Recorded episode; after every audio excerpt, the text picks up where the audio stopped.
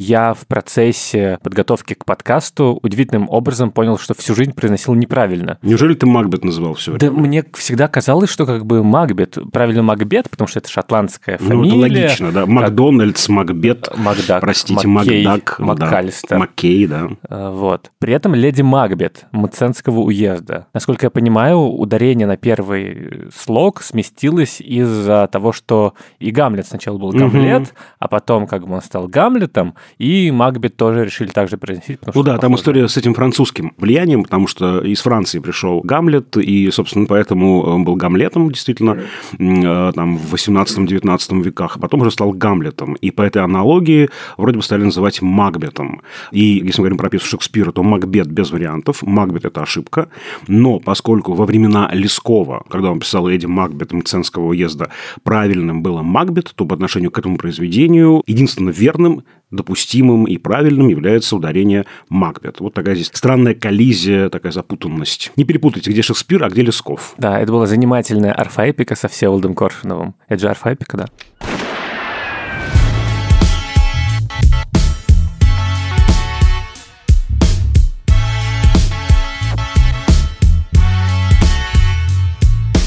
Всем привет! Это подкаст «Кинопоиска. Крупным планом». Меня зовут Дауля Джинайдаров, я редактор видео и подкастов «Кинопоиска». Я Всеволод Коршунов, киновед и куратор курса «Практическая кинокритика» в Московской школе кино. Каждую неделю мы обсуждаем новинки проката, иногда разбираем классические фильмы, а еще советуем, что посмотреть.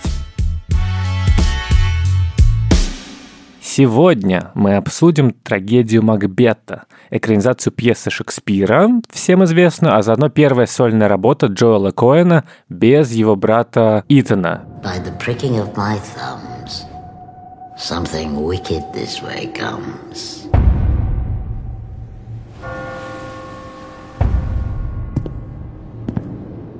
My husband.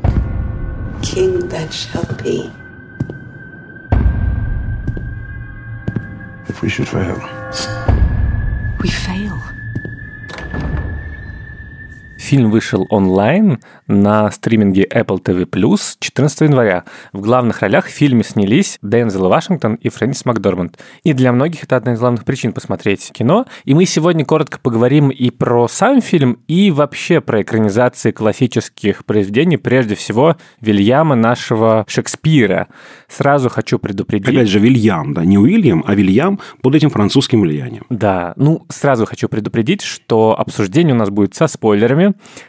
Так что, если вы боитесь схватить какой-нибудь э, неожиданный сюжетный поворот э, к пьесе начала 17 века, то я даже не знаю, что. Но все знают, чем кончается Макбет. В конце прилетают инопланетяне и всех спасают. Да, в 17 веке все просто были поражены, и вот, э, а уже как вы адаптировали это. Ну, кстати, когда я услышал, что один из братьев Коэн собирается экранизировать Шекспира, я очень удивился. Мне казалось, что это какой-то странный поворот в карьере, слишком, если честно, пенсионерский выбор, и что куда-то Джоэла не туда понесло, но уже во время просмотра я подумал, что это на самом деле очень коиновская история про жажду власти и алчность как раз, про человеческую глупость, про самосбывающееся пророчество и про неидеальных порочных героев, которые не могут избежать своей судьбы и в конце концов терпят поражение, сокрушительное поражение. Ну и вообще, братья Коэн на самом деле настолько разные фильмы сняли за свою карьеру, что, в общем, логично, что пришли и даже в половину до этого к экранизации классической пьесы, потому что сравнить Большого Лебовского и Бартона Финка, и старикам тут не место. И внутри Льюина Дэвиса камерную драму, такую очень тонкую, интересную. Да, и, и прочий фильм. То есть они очень в разных жанрах После прочтения. «Сжечь» совершенно Да, другой да, да, тип э, истории. Но во всех фильмах, знаешь, которые мы перечислили, на самом деле было нечто общее, чего нету в трагедии Макбета. Это вот это вот специфическое чувство юмора, ощущение безмерного идиотизма происходящего. Даже когда это высокая трагедия, на самом деле там всегда есть какие-то абсурдные моменты. То есть старикам тут не место, временами у тебя возникает нервный смех. Или в перекрестке Миллера. Вроде как серьезная гангстерская драма, такая в духе даже нуаров. А там тоже есть какие-то такие моменты странненькие, вроде убийства под э, какую-то такую веселую песню.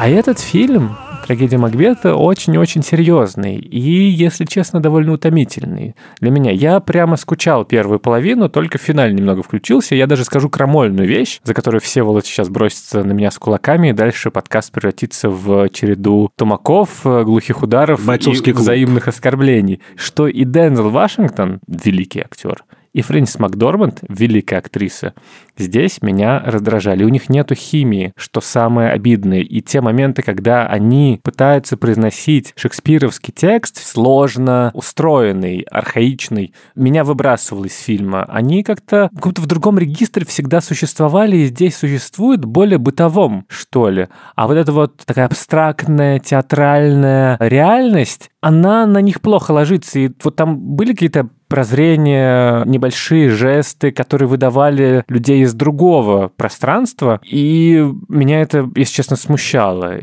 Я рад, что у нас драматургия перевернулась, потому что мне очень понравилась картина, прям вот очень. И мне очень понравились и Вашингтон, и Макдорманд, и пространство, и соединение вот этих двух вещей, о которых ты говоришь. Они, правда, могут смутить, но это же и есть главное, мне кажется, художественное решение фильма. Я имею в виду соединение, с одной стороны, вот этой силы рока, трагедийного такого, да, накала, а с другой стороны, такая усиленная психологизация, борьба двух характеров. И здесь трагедия Макбета, слово трагедия, как раз вот с этим играют, мне кажется, Коэн, можно прочитать по-разному. Можно в таком ну, бытовом ключе трагедия как некая беда, да, как некая череда каких-то страшных событий, приводящих еще и к гибели. Да? А С другой стороны, трагедия как жанр классической драматургии, а в подлинной трагедии главным антагонистом является не человек, а как раз рок, фатум, судьба. И вот это вот такая странность фильма, а там, правда, есть эти два регистра, такой психологический, заземляющий эту историю. С другой стороны, есть усиление трагедийных черт, и это как бы тянет историю в какую-то вот, не знаю, высь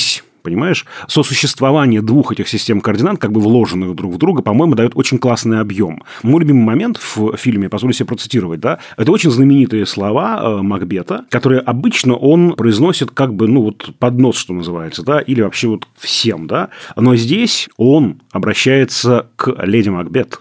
Он одной ей это говорит это продолжение их диалога, потому что она его обвиняла, что ты не сможешь, э, как же ты не можешь, да что ж такое, да мужик не ли мужчина, ты? да. Да-да-да. И вот он ей говорит. Кто может быть за раз умен, безумен, спокоен, бешен, верен и уклончив? Никто. Стремление страсти упредило неспешный разум. Здесь лежал Дункан, кровь золотом расшила стан серебристый, зияли раны, как пролом в природе, куда ворвалась смерть, а там убийцы. Их цвет являл их ремесло, кинжалы в срамных портках из крови. Кто стерпел бы, в чем сердце есть любовь, есть отвага явить ее.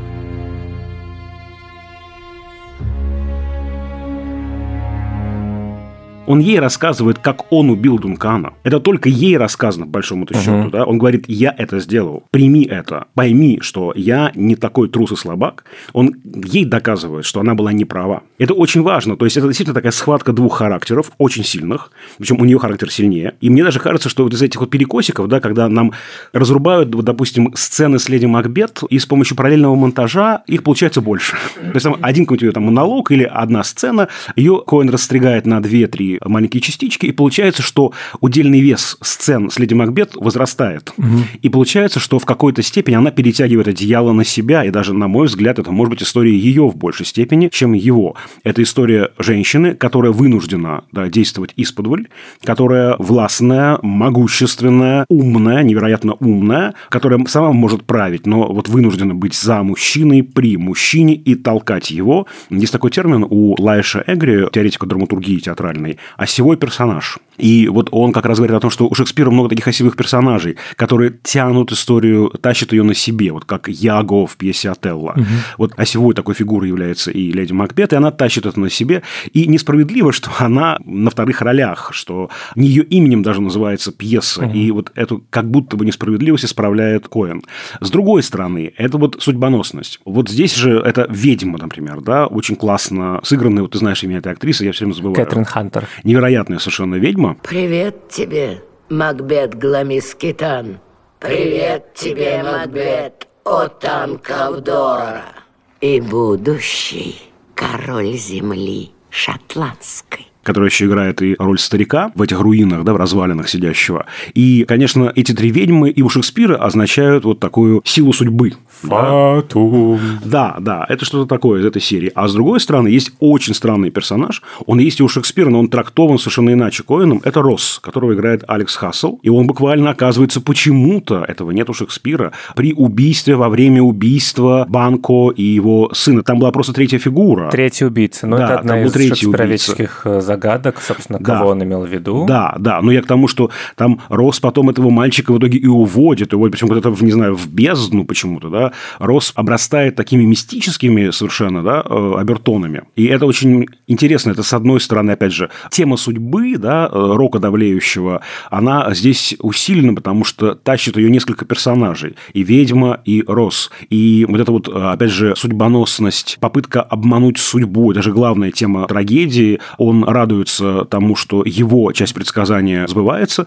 но предсказание, данное банк, он хочет изменить. Они, точнее, хотят изменить вместе с Леди Макбет и пытаются перехитрить судьбу, а это главный конфликт трагедии человек и судьба. Это все понятно. И в качестве какой-то очередной интерпретации великого текста это, в общем целом, наверное, работает. Потому что действительно, собственно, почему Шекспир велик? Потому что в нем заложено очень много возможностей для трактовок, для того, чтобы сделать такого Макбета, такую леди Макбет, такого Росса, таких вот других персонажей. Собственно, Гамлета сколько ставят. Это уже как бы такой мем про то, что все хотят сыграть Гамлета как-то по-своему. И здесь действительно есть какие-то небольшие эти подвижки с тем, что, например, Макбет и Леди Макбет, они, в общем целом, пожилые уже. Ну, то есть им под 60. И, собственно, Макдорман Фрэнсис говорил, что это один из внутренних конфликтов между ними, что она не может дать ему ребенка. Уже не может. А он все равно с ней остался. Хотя, чтобы был наследник, по идее, можно было взять молодую жену. И вот на этом все построено. Этого нету в словах, этого нету ни,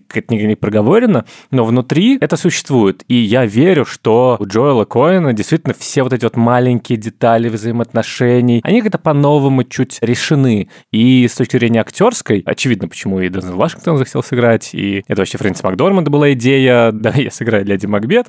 Опа, у меня же муж режиссер. Культовый как раз брата нету, и так что можно ставить Видимо, Хлоя. Джао она не уговорила, да, Хлоя Да. Джао она не уговорила, зато уговорила собственного мужа. И Дензел Вашингтон, собственно, он же, насколько я понимаю, театральный актер тоже, у него театральная выучка, есть, он как раз Макбета не играл еще. И это здорово. Там действительно есть какие-то повороты. Это то, что интересно смотреть всегда в классических экранизациях, как культовые моменты решатся, как будет показан Бернамский лес, Да. который пойдет, как будет показано самоубийство Леди Макбет, и будет ли показано там... И так- Ведьмы, как, как будут Да, выглядеть. ведьмы. Это очень красиво, что есть отражение, двойное Да-да-да. отражение этой героини, да? Это все понятно, но кажется, что такая стратегия, она работает в театре, где действительно каждый театр ставит по много раз спектакли одни и те же, где это, собственно, традиция. Ты интерпретируешь одни и те же великие тексты как-то по-своему. И, собственно, театральных режиссеров это, в общем, в целом такая задача найти в этой основе что-то свое, что-то новое, что-то, что резонирует со зрителем здесь и сейчас. Но у Джоэла Коэна этот фильм не так много экранизаций, на самом деле, есть. Есть Орсон Уэллс, есть Акиру Курасавы,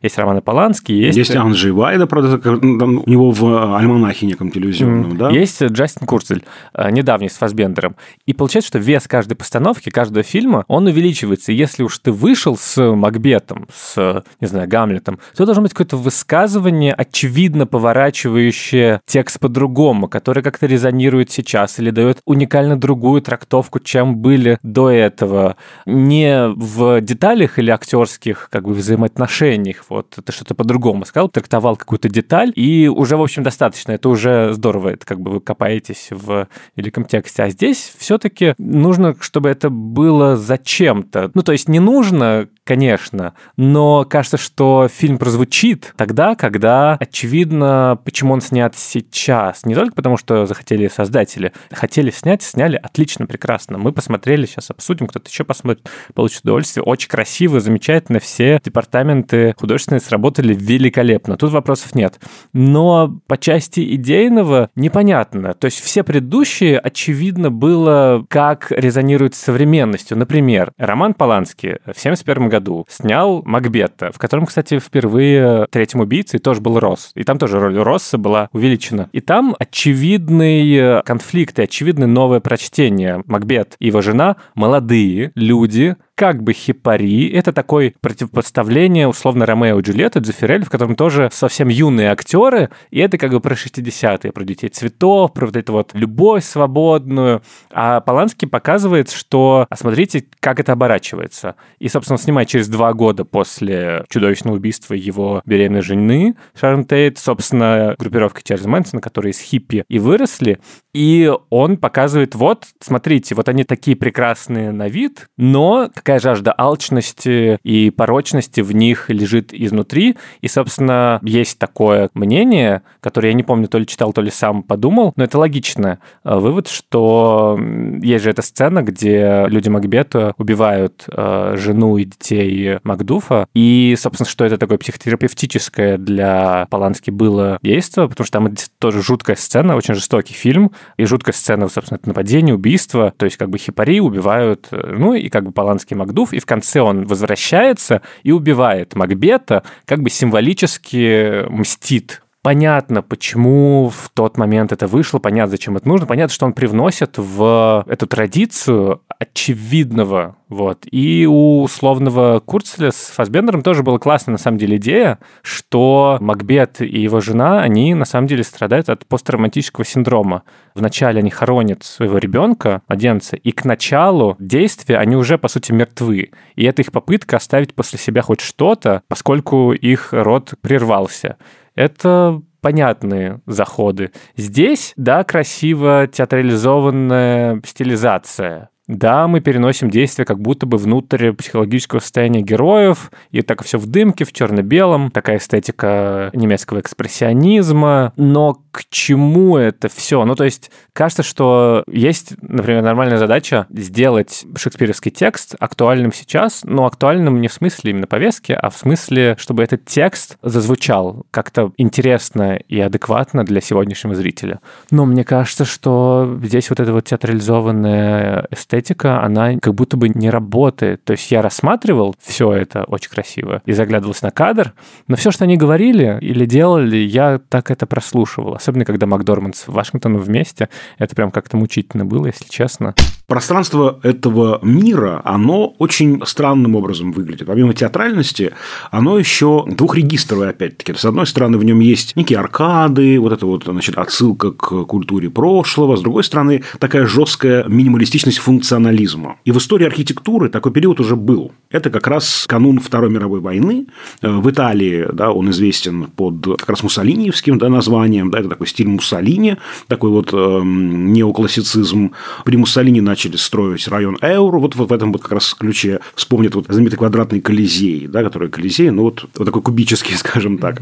Во Франции дворец Тракадеро, вот в этом же, э, ну, в похожем, да, в этом неоклассическом стиле. В СССР тоже очень любили, правда, такой более пышный, ампирный вариант. То есть, соединение каких-то конструктивистских элементов, элементов функционализма и вот, э, значит, наследие прошлого, неоклассицизма.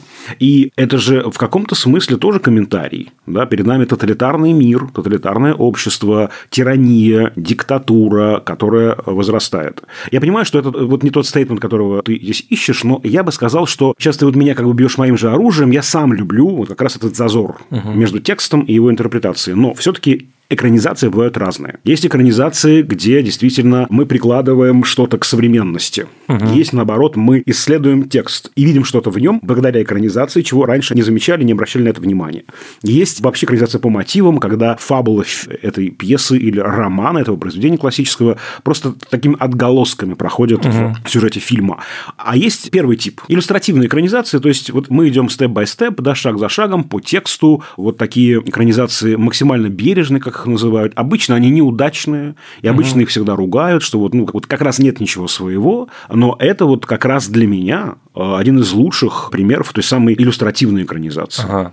Почему бы не быть такой экранизации? Они тоже могут быть. Это способ э, вернуть внимание к тексту в каких-то случаях, способ сказать что-то свое в этом тексте. Очевидно, здесь много, мне кажется, личного какого-то высказывания и, э, значит, Коэна, и Макдорманд, возможно, вообще про семейную жизнь. Понятно, что это, вот ты говоришь, химии нет между ними, а я это считываю как некую как раз дискоммуникацию между персонажами, угу. и как будто бы это появление Дункана в их дворце и пророчество, это как раз способ склеить клеить эти отношения, Ага. которые на такую меру идет Леди Макбет. Это же тоже можно так э, Это интересно, это здорово. Ну, короче, я к тому, что здесь есть какие-то вещи, вычтенные из трагедии, заземленные, может быть. Да? Макдорманд играет э, героиню, ровесницу свою. Это как раз, вот, собственно говоря, еще и про какие-то возрастные изменения. Ну, не знаю, вот здесь вот много такого, мне кажется, личного. Можно покопаться, поискать, можно не искать. Но вот я здесь чувствую, по крайней мере, что-то такое личное, Да, и, наверное, в этом как раз и проблема моя была с этим фильмом. потому что я не А, потому 60. Что- ну,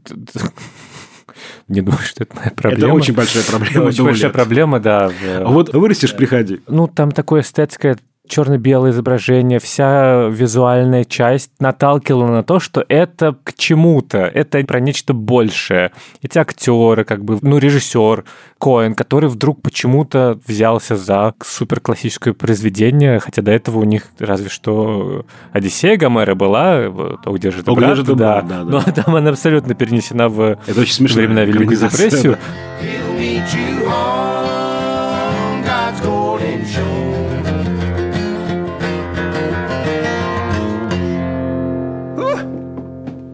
Черт, сынок, ты не зря продал дьяволу душу. Парни, блестяще спели, блестяще сбацали. А здесь прям все буквально, действительно. Вот это меня смутило, и мне это неинтересно. Тут нет какого-то такого, знаешь, экшена в смысле смыслов, ценностного экшена. Поэтому мне сложно, и поэтому сложно всем, кто смотрит этот фильм. Верю. Нет, я прекрасно понимаю, да, что вот есть контакт э, с произведением, он зависит от двух полей, да, здесь два поля пересекаются. Поле текста произведения и поле реципиента. И я понимаю прекрасно, что что-то может у нас не попадать. Я даже не знаю, насколько это проблема произведения. Да, это, возможно, просто несовпадение двух полей. Возможно, завтра ты это пересмотришь, или через 10 лет ты это пересмотришь и скажешь, о, как круто. Не знаю. Но я прекрасно понимаю эту позицию, что действительно очень высокие ожидания. И вот возникает этот вопрос, ну, а по что? Я согласен, это есть, потому что и Шекспир, и Макдорманд, и Коэн, и мы все ждем прям вот чего-то такого. В этом смысле это такая, в общем, ну, ни в коем случае не тусклая, не блеклая экранизация, конечно же, но она, э, в ней есть как бы потенциал для разочарования, я понимаю прекрасно. Но меня она захватила. Я разглядывал это пространство, эти прекрасные кадры, снятые выдающимся оператором Брюно Дель Банелем, и мы его э, знаем как очень разностороннего оператора, который снимал и Амели Джоне, и Фауста Сакурова, и внутри Льюина Дэвиса как раз Коэнов. Прямо противоположные по стилистике, эстетике картины. Вот и я как-то в этот мир улетел. Слушай, я рад за тебя, потому что я прям мучился, если честно. Так что, возможно, кто-то, кто захотел посмотреть, да, просто послушать наш подкаст и понимает, что, как правило, позиции Дуэта Жнайдарова вам ближе, чем Всеволода Коршунова. Мне кажется, в этом случае лучше посмотрите... Трон в крови Курасавы. Да. Кстати, я очень люблю эту экранизацию Макбета, потому что, ну, во-первых, я ее прям недавно пересмотрел, у меня прям вот свежее впечатление, и это, конечно, удивительный Макбет. Действия там перенесены на несколько веков э, вперед. Да, и в Японию. В Японию это, то есть Макбет, трагедия Шекспира, интерпретирована как дзидай геки, как такое вот историческое самурайское кино. Там, конечно, ну, выдающаяся актерская работа Тасиру Мифуне, главного любимейшего актера э, Курасавы. Он играет, собственно, как бы Макбета, зовут его Васидзу Такитоки. И тут, конечно, выдающаяся актерская работа великой актрисы Исудзу Ямада. Она играет тут вот Асадзе, то есть леди Макбет условную. Здесь усилены трагедийные моменты, трагедийные черты, обертоны трагедии. А Здесь моложе Макбет и леди Макбет. Они, конечно, не так молоды, как персонажи Фасбендера и Котияр, но не такие уже возрастные, как у Коэна. И тем не менее, там есть момент. Это вот леди Макбет, она беременна. И они буквально хотят обмануть судьбу, чтобы не потомки Банко правили, а чтобы вот их потомки. И ребенок рождается мертвым. Да, она тоже погибает из-за этого. То есть усиленный мотив «я перехитрю судьбу». И это вот очень сильный такой тоже трагедийный момент. И это очень странная экранизация. Ее как бы странно смотреть, потому что вроде как и Макбет, и не Макбет. Там очень много таких прям японских моментов, японских мотивов. С другой стороны, там есть прямо цитаты шекспировские. И я прям вот э, в большом таком воодушевлении всегда это смотрел. То есть там такой вот, вот зазор как раз очень мощный. Еще на уровне и сеттинга переноса в другой сеттинг, в другой жанр. Трагедия стала Дзидай Геки. Это прям очень круто. Amen.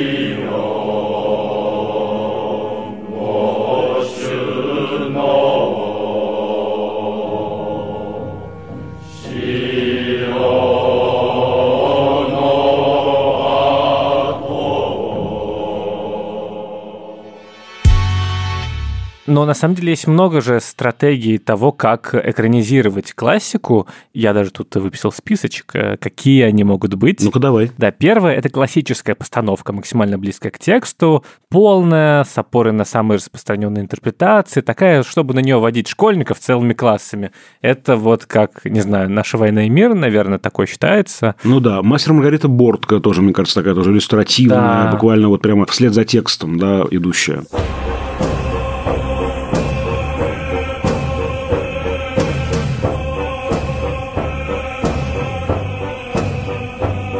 И, как правило, здесь она существует, во-первых, чтобы закрыть какую-то лакуну. Часто это первые экранизации такие. Ты подходишь к великому тексту и такой, ну нет, ну что я сейчас буду выпендриваться, давайте я сделаю обычную экранизацию, но приглашу крутых актеров, и чтобы они выдали прям перформанс. Это достойный как бы жанр, но его, мне кажется, проворачивать много раз странно, но при этом я понимаю, что мы обсуждали какое-то время назад, что вот у каждого поколения должен быть свой что-то там, свой Гамлет, не знаю, своя история какая-то классическая. Но я не уверен, что они сейчас вот так вот работают, что это будет близко именно аудитории, что это найдет какой-то отклик. Вот это вот первое похоже на то, что я называю иллюстративным Да, подходом. да, да. Второй — это перенос в современность или перенос на другую территорию. То есть это вот зазор темпоральный или географический. Ну, собственно, вот «Трон в крови». Есть еще «Ромео плюс Джульетта», самый известный вариант с Ди Каприо и Клэр Дейнс. «Ричард Третий», нежно мной любимый. Не знаю, ты смотрел с Маккелленом? Там перенесено все действие в вымышленную такую Англию 30-х годов, полуфашистскую. Ну, и, собственно, там вот гораздо более очевидный вот этот перенос с фашистскими, нацистскими идеями и вот про власть. Вот, но это в 90 каком-то году была экранизация, такая одна из первых по переносу, очень здоровская. Недавно Кориолан был, Рэй Файн сделал. И, кстати, есть еще Хайдер, Очень крутой фильм, я очень его люблю, да, индийский фильм на стыке Болливуда с песнями и плясками и авторского индийского кино. Есть, кстати, еще один индийский вариант. У меня просто жена по образованию востоковед, и мы смотрели «Рам и Лила». Это такой фильм, как раз болливудский, с песнями плясками, прям точно, экранизация «Ромео и Джульетта».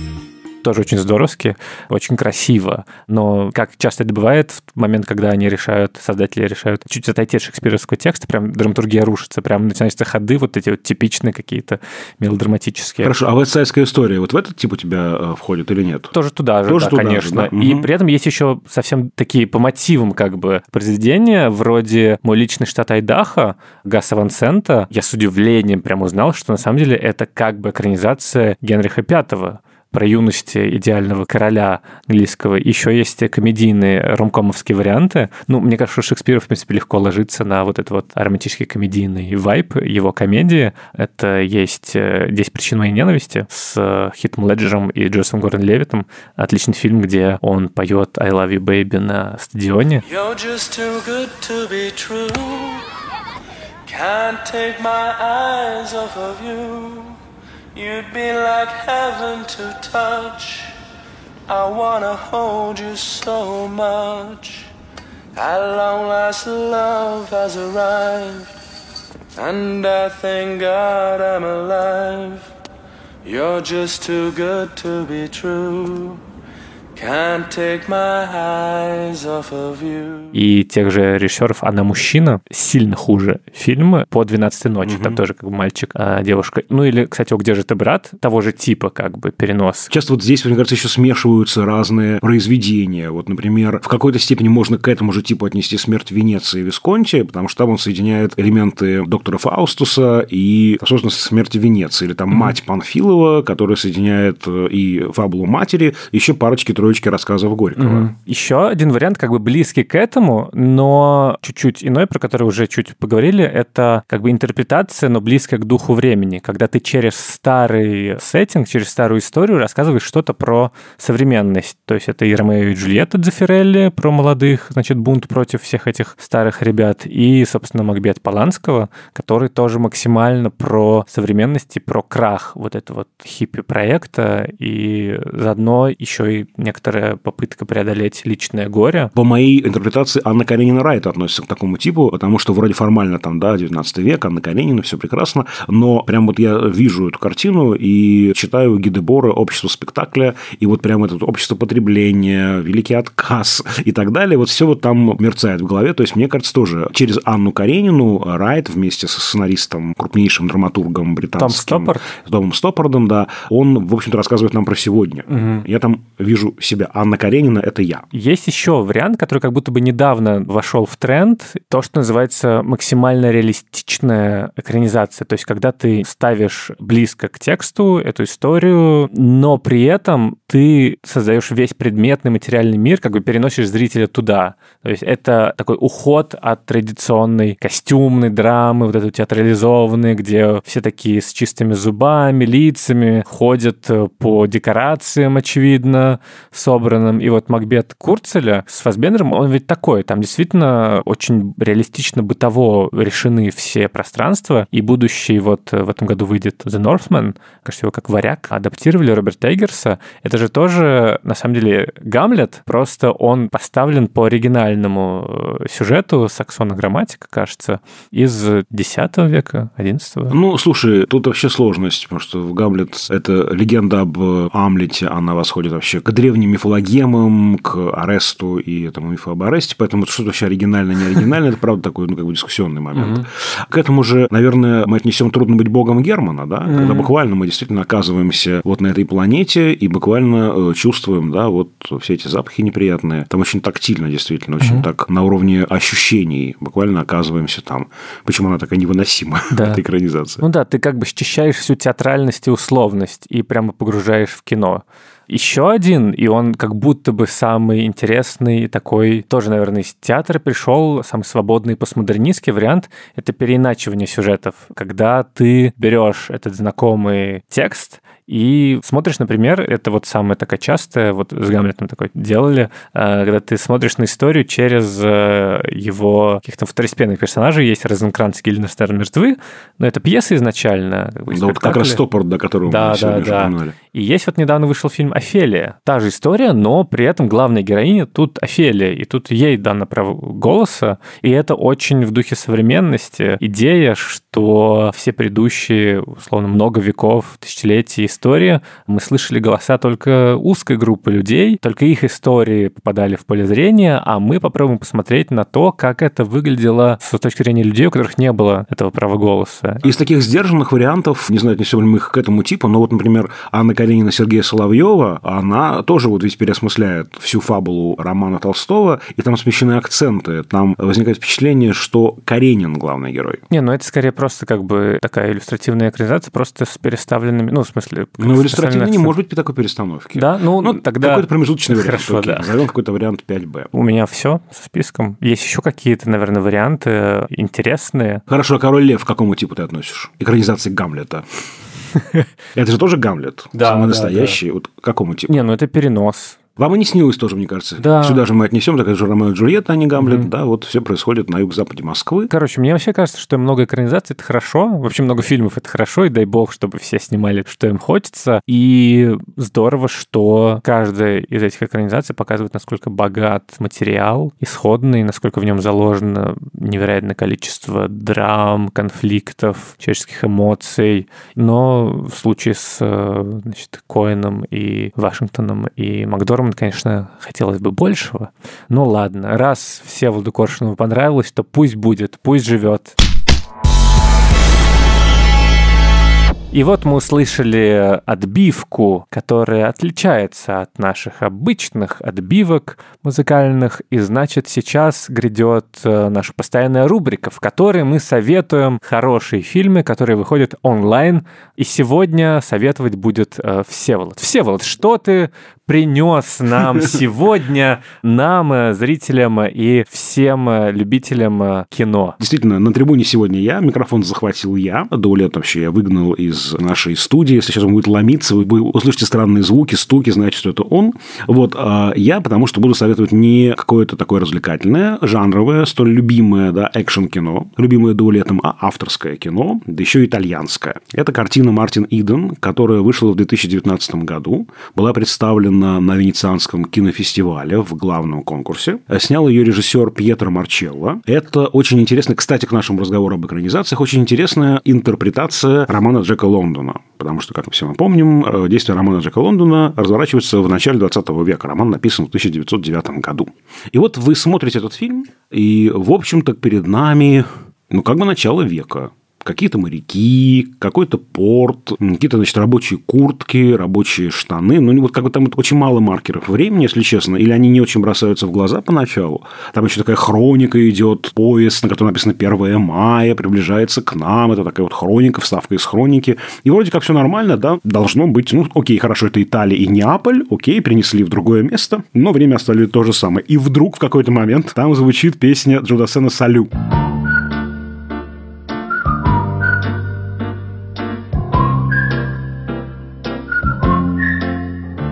Песня 75 года. И ты понимаешь, что это не проясненное время, но это как бы 70-е. Напомню, да, что речь о простом парне. Он моряк, и он однажды знакомится с девушкой из буржуазной семьи, благовоспитанной, такой прям приличной семьи.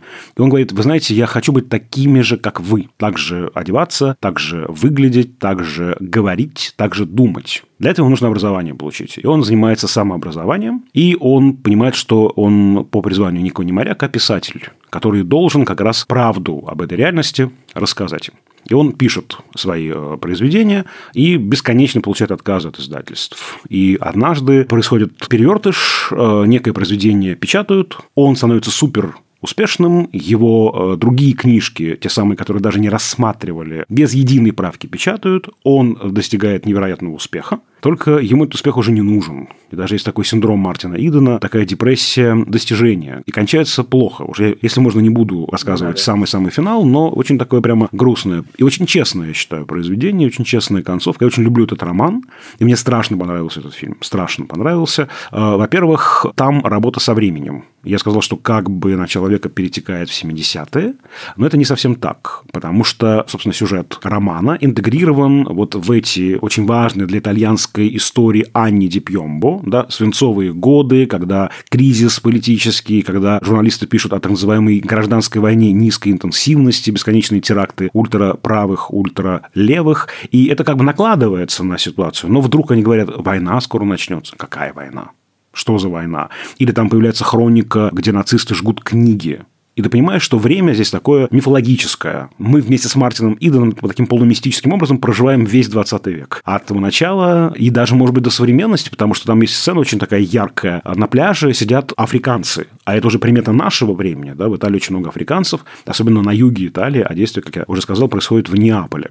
И это очень интересно. Второе – это, конечно, работа с хроникой. Потому что там эта хроника не просто вдруг появляется, а она как бы вмонтирована в фильм. Вот там Марчелло делает такие странные прямо вымонтировки хроники из фильма и в фильм, и там граница вроде бы чувствуется. Ты понимаешь, где фильм современный, а где хроника. Но ты ее и видишь, и не видишь. И, конечно, исполнитель главной роли Лука Маринелли, один из самых перспективных, ярких артистов э, современных в Италии.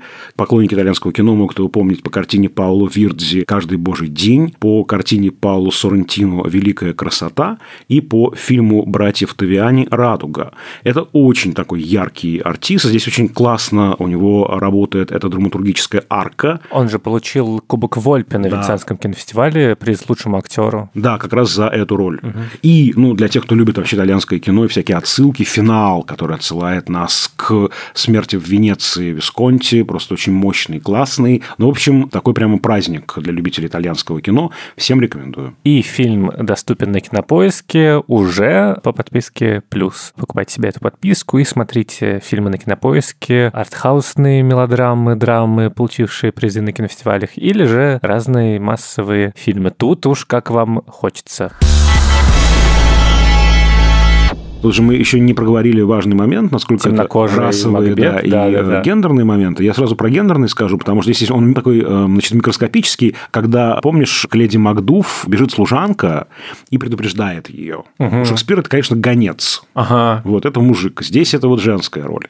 Да, так вот что же вот по поводу темнокожести? Да, опять же, Макдуфы темнокожие, э, и значит, сам Макбет темнокожий, да. Слушай, мне кажется, что тут был бленд кастинг просто. Как бы понятно, что Дензел Вашингтон Гамильтон суперзвезда, у которого нет цвета кожи, и он выбран просто потому, что он прекрасный актер, и театральный в том числе, и звезда. И, собственно, он же рассказывал, ну или точнее, я не помню, кто рассказывал, кастинг-директор рассказывал, что мы когда поняли, что вот Фрэнсис Макдорм будет играть Леди Макбет, мы такие, так, нужен кто-то, кто сможет с ней стоять и быть ей равноценным в кадре, и чтобы был театральный бэкграунд. И там немного вариантов было, как бы немного людей способны сыграть Макбета рядом с Фрэнсис Макдорманд. Ну да, то есть вот у меня не было никаких вообще вопросов. Я ну, к этому отношусь вообще довольно спокойно, но э, у меня аналогия, она не очень как бы честная, сейчас я объясню, в чем ее нечестность, но пока ее произнесу. Вот ведь, собственно, нас никогда не смущает, что люди э, говорят на английском языке, играя шведов, итальянцев, древних римлян. Они говорят на английском, да еще с разными акцентами английского языка, потому что актеры разного происхождения. И как-то нас это не смущает. Мы к этой условности привыкли. Почему бы не привыкнуть и к разному цвету кожи? Я понимаю, что здесь есть такая червоточина в моей аналогии, потому что все-таки звук, аудиальное восприятие, оно более слабое, чем визуальное восприятие. 80% информации мы получаем через зрение, и зрительные коды более сильные, чем аудиальные коды в этом смысле. И тем не менее, для меня это такая же условность, как голоса. Не, ну, мне кажется, каждый, кто посмотрел или видел кадры из э, трагедии Макбета, там вот эти вот черно-белые колонны, тени, которые рисовали прямо черной краской на Серьезно? Я не стенах. знал. Да-да-да. Там Прям как в кабинете доктора Каллигари. Да, да, ну, собственно, экспрессионизм. И там, э, собственно, театральный свет использовали, чтобы они были такие прямо резкие. То есть вот как бы вот эта мера условности вы согласны, а вот то, что у вас просто другой цвет кожи у крутого актера, это почему-то замечаете. Мне кажется, что есть э, люди пока не перестроились, потому что есть в разных фильмах разная мера условности на разные вещи, и это плавающая система координат. Это нет такого, что вот здесь только так или так. Где-то важен цвет кожи. Ну, то есть, условно, фильм «Джанго освобожденный», там как бы это важно, ва- потому что на этом строится сюжет, это главный конфликт, и это такое разделение. Где-то нет. Эстетская экранизация Шекспира здесь не важно. А, не знаю, экранизация «Русалочки» не важно, как выглядит э, это Ариэль. Ее вообще не существовало. Come on, там э, краб у вас поет.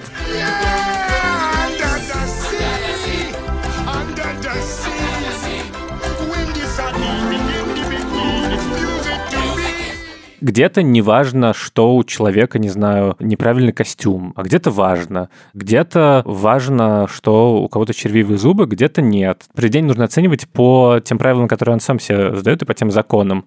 А здесь это не важно. Ну, то есть можно, наверное, подумать, что вот, единственный, кто там темнокожий, это Макбет и Макдув. Это можно, конечно, привязать к метафоре, что вот, есть, условно, оппортунисты афроамериканцы, которые, чтобы прослыть своими среди белого населения, они готовы, ну, не убить, но как-то, значит, э, отказаться от своего наследия, отказаться от своей культуры, совершить насилие по отношению к своим. И это неправильно. То есть так можно, но мне кажется, что здесь это, это не играет такой роли. А, слушай, я действительно вот об этом не думал, что если бы Макдуфы не были темнокожими, то это можно было бы как действительно расовый конфликт. Темнокожие против белокожих, между прочим. Это складывается. Где-то это важно уже на уровне истории. Условно, не знаю, Отелло должен быть мавром.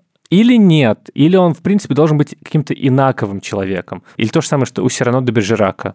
Эдмон Растан, кажется, говорил, что чтобы сыграть Сирано де Бержерака, нужно или приделать огромный длинный нос, или быть гениальным актером это то, что помогает, это то, что задает конфликт, это то, что внутри актера существует. Ты можешь отыграть так все равно до Бержерака или Отелло, чтобы было понятно твоя внутренняя вот эта вот неуверенность в себе дикая, из-за которой ты совершаешь какие-то глупости и не просто признаешь в любви девушки, вот, что все поверят. И для этого не нужно никаких накладок. Сейчас доберемся до хромоты Ричарда Третьего, не да, уже остановимся на Да, этом. да. Ну, короче, понятно, где-то это работает, может быть, работает другим образом. Где-то это вообще не важно. Здесь это не важно. Где Еще полноты Гамлета, господи. А он Сколько... полный? Да, у него одышка, он полноватый. Это было сделано специально для того, чтобы эту роль играл один актер. Ага. И такая маленькая ремарочка там есть. Ну, мне кажется, что это просто так классические пьесы так устроены часто, что как ты в театре еще покажешь сразу вот эту вот боль его, слабость. Ну, Гамлет, она не в том, что он полноватый. Да, да, нет, понятно. Окей. Ну, в общем... Хотя была бы классная история. Гамлет в сюжете «Я худею».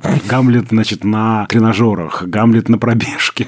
Гамлет смотрит на, значит, большие хот-доги и бургеры и думает, быть или не быть. А Клаудис тогда там должен быть таким прямо э, фитнес-тренером, Да, на да, да. спортике должен быть мужиком, да. В общем, да, сейчас мы придумаем в шаге до придумки э, да, какой-то гениальной экранизации Гамлета. Надо остановиться.